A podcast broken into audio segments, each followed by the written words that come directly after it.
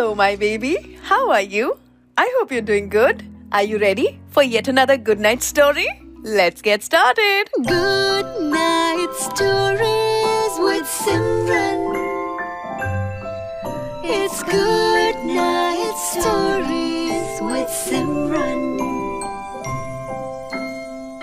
Tonight, I have a storyteller with me.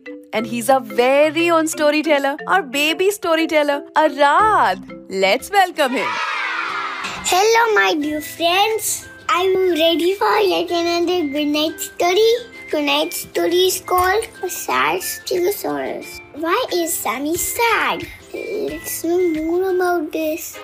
Once upon a time, 210 billion years ago, the sun was shining. As Sammy, the Stegosaurus, watched the pterodactyls flap their wings and fly above the treetops. Wow, she thought. I have never seen a dinosaur that flies before.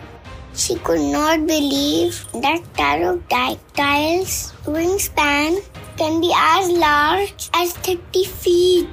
It looked like fun, but it made Sammy feel frustrated and sad.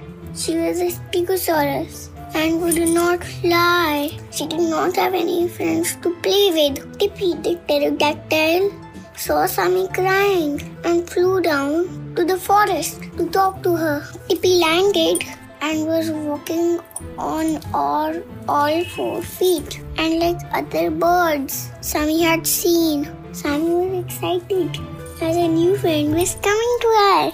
She thought she might finally have a friend to play with. Hi, I'm Sammy. Do you want to play a game with me?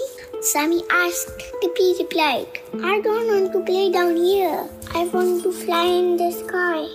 Why can't you just fly up here with us? I can't. I can't fly. I'm a Stegosaurus, Sammy replied. You don't know how to fly? That is so weird. I only play games up in the sky with my pterodactyl friends.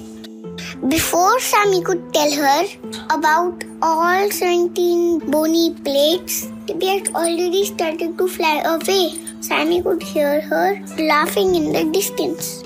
And now Sammy was sad. I hope you liked the story. I'll be back soon more good night stories. Till then, follow me on Instagram at Arad Singh. Good night. Good night stories with Simran.